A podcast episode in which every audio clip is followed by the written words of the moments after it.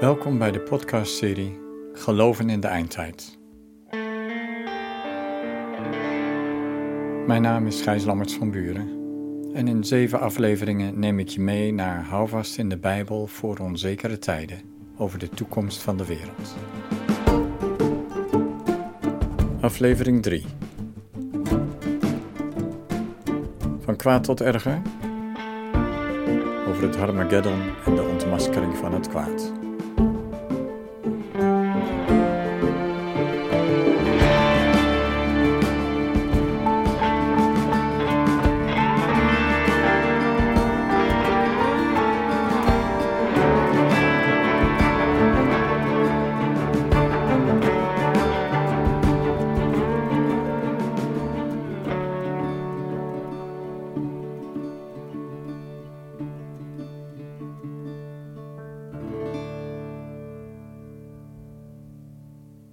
Het idee dat het in de wereld van kwaad tot erger zal gaan, leeft bij sommigen zowel binnen als buiten de kerk. Het vervelende is dat je met zo'n idee altijd wel een Bijbeltekst of een gebeurtenis in de wereld kan vinden die dat geloof bevestigt. Onbevangen goede ontwikkelingen in de wereld herkennen wordt dan bijna onmogelijk, want achter iets goeds zal wellicht ook wat slechts zitten. Ik ontdekte iets dergelijks in mijzelf tijdens mijn bezoek aan de Verenigde Staten in 2011. Mijn nichtje trouwde en op weg naar de bruiloft maakte ik een tussenstop in New York en heb daar het hoofdkwartier van de Verenigde Naties bezocht. Nu had ik een negatief vooroordeel over de VN vanwege mijn kennis over eenzijdige en politiek gestuurde resoluties tegen Israël. Toch meld ik mij aan voor een rondleiding en werd diep getroffen door de enorme hoeveelheid nood- en ontwikkelingshulp en vluchtelingenhulp die gefinancierd en uitgevoerd wordt door de VN. Bij grote rampen in de wereld komt Nederland wel in actie met allerlei collectors en dergelijke, maar het zijn kruimels vergeleken bij wat er vanuit de VN gedaan wordt. Nu ben ik niet naïef over de VN. Nog steeds zijn haar resoluties vooral politiek gestuurd en ook gaat er heel veel geld om in de VN. Dus zal er zeker ook corruptie zijn.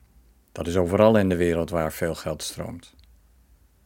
Maar er gebeurt ook veel goeds in en door de VN. Van kwaad tot erger in de wereld? In deze studie doe ik daar geen voorspelling over. Voor mensen die nu verschrikkelijk lijden, kan het niet erger worden. En waar voor sommigen het een hel op aarde is, vinden anderen een stukje hemel op dezelfde aarde. Zij het dan ergens anders en onder radicaal andere omstandigheden. De contrasten in onze wereld zijn enorm en eigenlijk onaanvaardbaar groot. Nee, geen uitspraak over van kwaad tot erger. Maar wat ik wel hoop te doen in deze studie is laten zien dat de Bijbel het kwaad heeft ontmaskerd dat wat misschien bekend staat als het allerergste in de eindtijd, het Harmageddon, niet het laatste gevecht is tussen goed en kwaad. En daar begin ik dan mee, met het Harmageddon.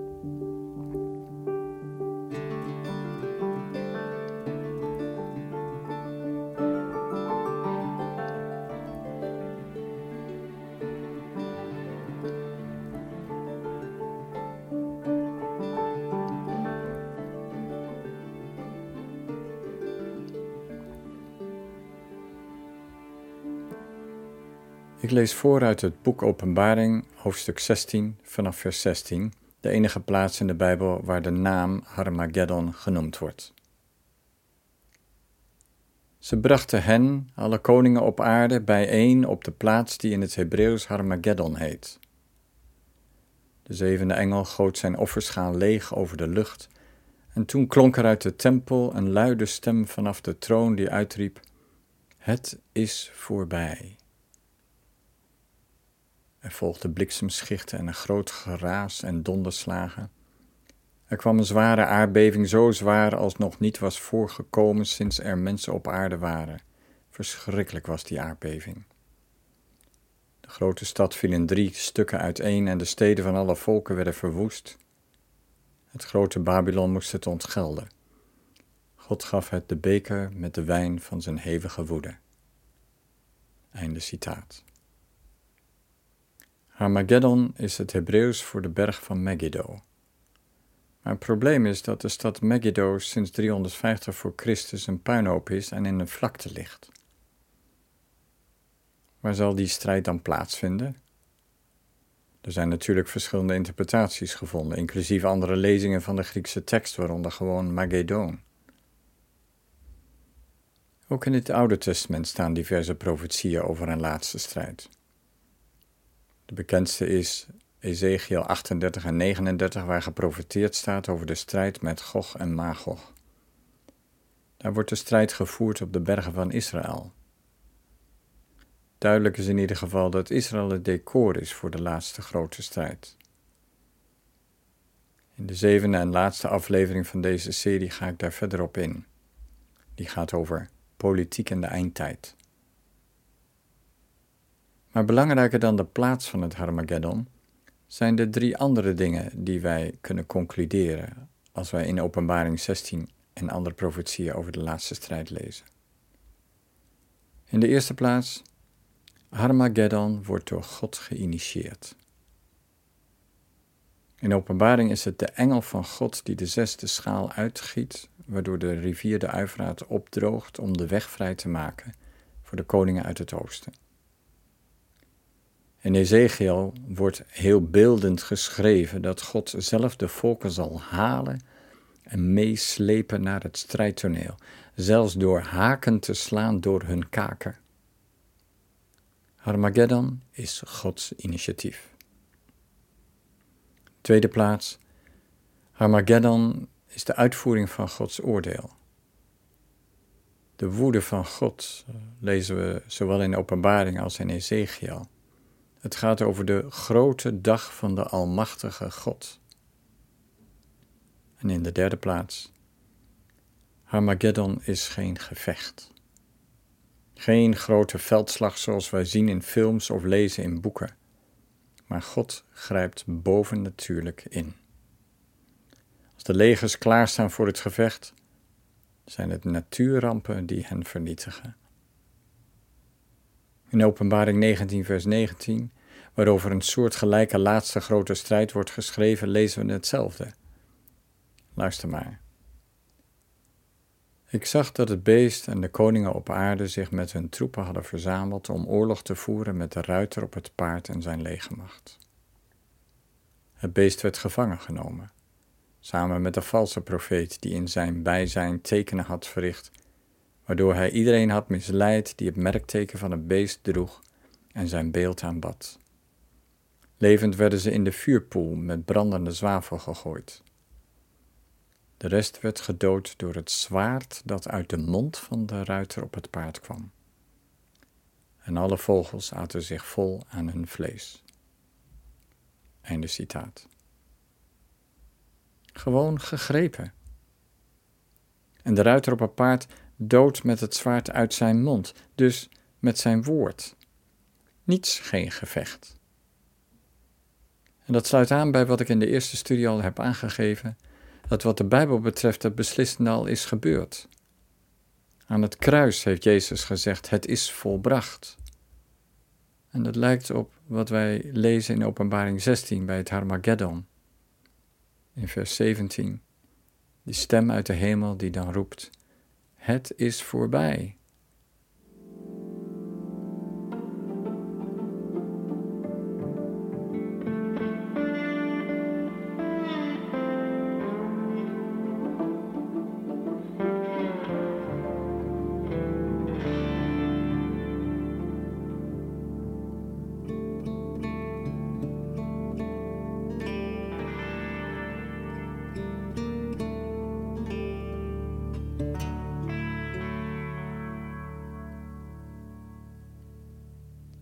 Over dat beslissende aan het kruis, in relatie tot de grote kwade machten, lees ik nu een belangrijk Bijbelgedeelte uit de brief van Paulus aan de Colossense, hoofdstuk 2, vers 13 tot en met 15.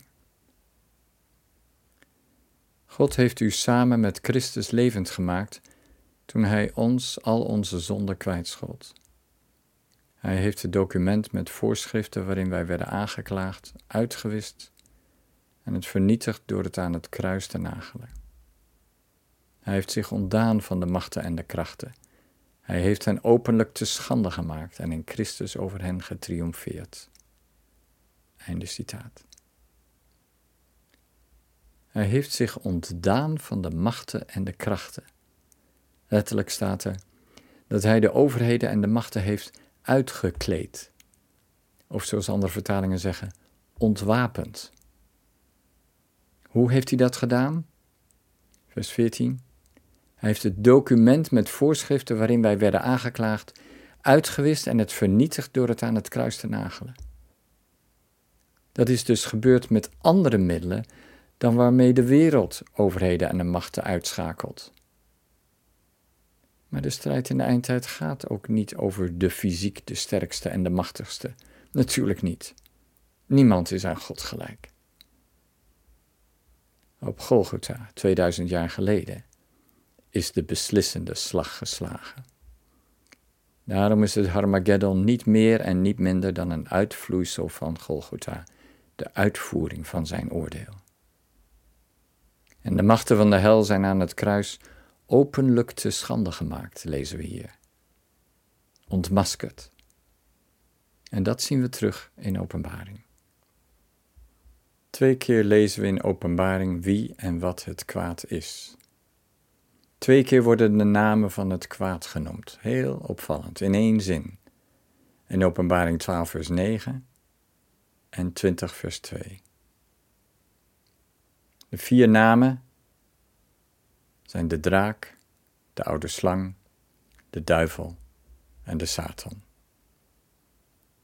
Het zijn namen die ons vertellen hoe het kwaad te werk gaat. Loop ze even langs. De draak, die vertegenwoordigt de macht van de angst. Een draak jaagt angst aan en angst kan mensen gevangen houden, binden, verlammen. De oude slang, die vertegenwoordigt de macht van de verleiding. Met natuurlijke verwijzing naar Genesis 3, waar de slang Eva verleidt om van de vrucht van de boom van kennis van goed en kwaad te eten, want die vrucht is begeerlijk. Als je van die vrucht eet, bepaal jij wat goed en kwaad is. Dan ben jij als God en baas in je eigen leven. De duivel, die vertegenwoordigt de macht van de verdeeldheid. Het woord in de oorspronkelijke taal diabolos is afgeleid van het werkwoord diabalijn en betekent letterlijk uiteengooien. Dus hij die verdeeldheid zaait. En dan die laatste naam, Satan, is de macht van de aanklacht. Satan is een Hebreeuws woord en betekent tegenstander.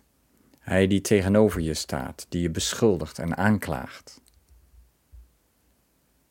Ja, het kwaad is ontmaskerd op Golgotha. We weten hoe hij te werk gaat. Daar kunnen we ons tegen wapenen. Daar moeten wij op alert zijn. En niet afgeleid worden door fantasieverhalen over een gewapende laatste wereldoorlog tussen goed en kwaad. Ja, het Harmageddon zal komen, maar als het laatste oordeel van God. Nog een laatste Bijbelvers dat hier goed op aansluit. Romeinen 16, vers 20. Daar staat: De God van de vrede zal Satan nu spoedig vertrappen en aan u onderwerpen.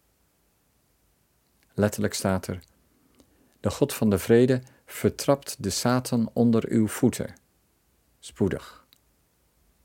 Let op, de God van de vrede. Niet een God die met groot geweld de sterkste legers verslaat maar de God van de vrede, die door Christus aan het kruis vergeving, verzoening en dus vrede bewerkt.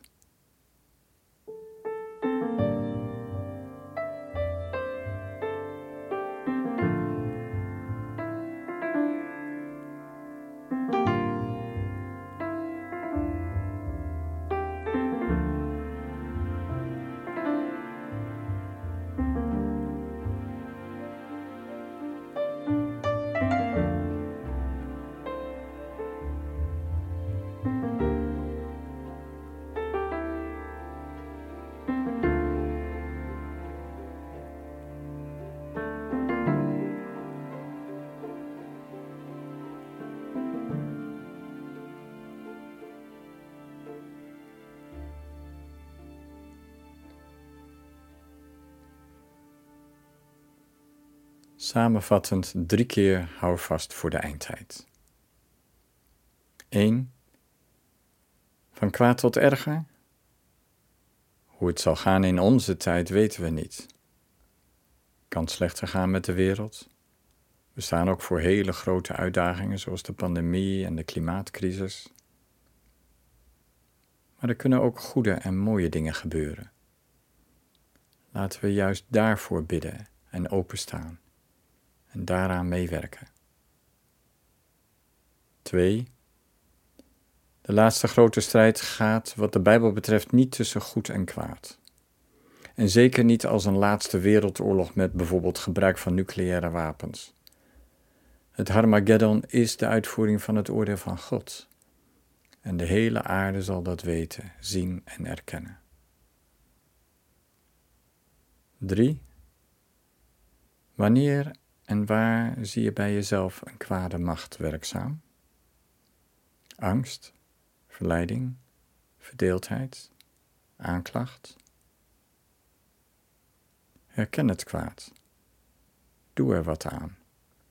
Je staat niet machteloos. Zoek hulp in de kerk en bij vrienden. De beslissende strijd is al gewonnen door Christus.